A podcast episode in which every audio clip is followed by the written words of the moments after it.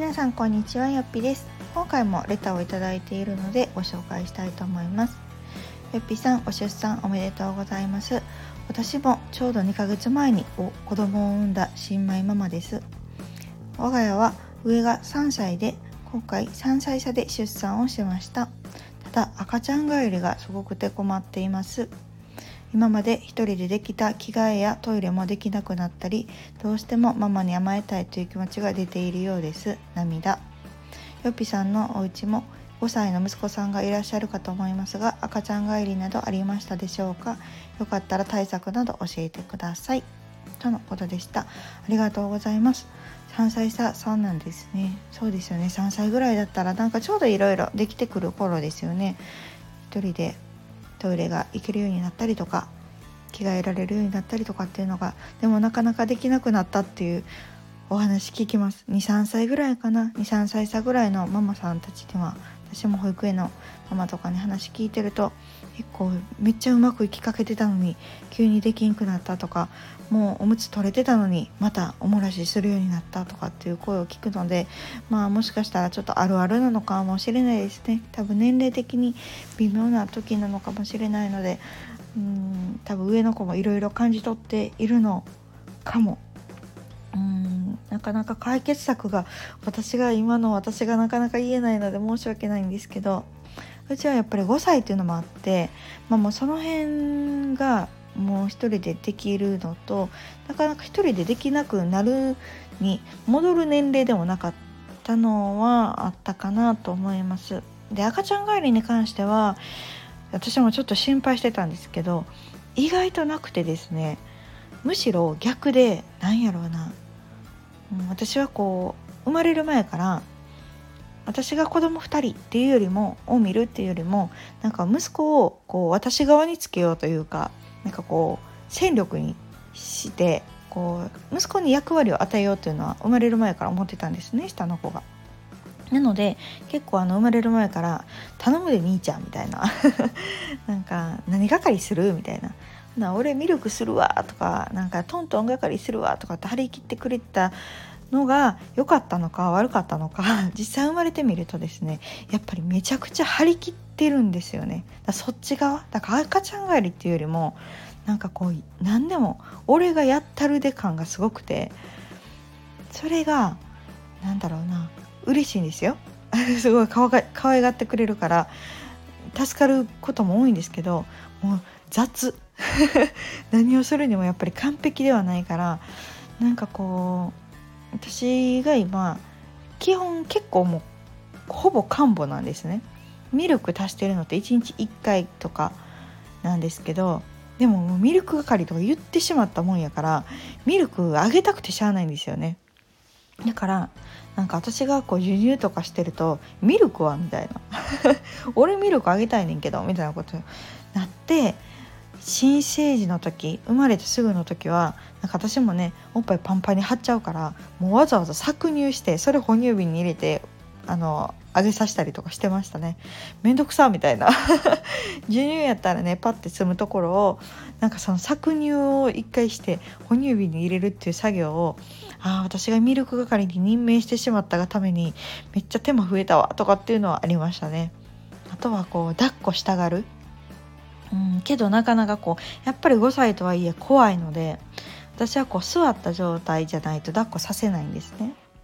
ので、まあ、それはこう言ったら息子も分かってきて抱っこしたい時は座って「はい」みたいな感じで手を出すから、まあ、そこにね赤ちゃんを乗せてっていう分には全然抱っこできるんですけどこう分かるかな何て言ったらいいんやろ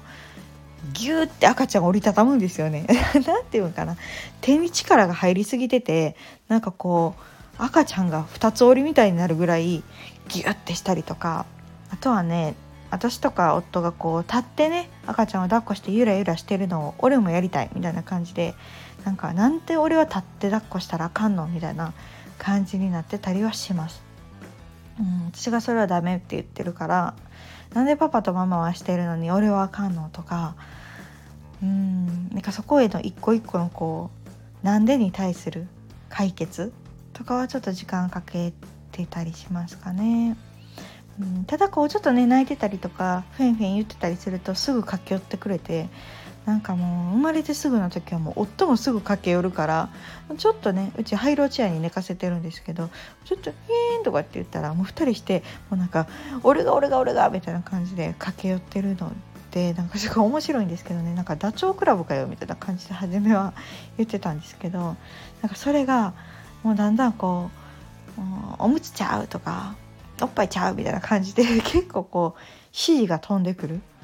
うん、で絶対ちゃうやろみたいなさっきなんかおっぱいしたところやしとかおむつ替えたところやしみたいなんでも結構すぐもうおむつちゃうみたいな感じでおむつ剥がすんですよね。で見るから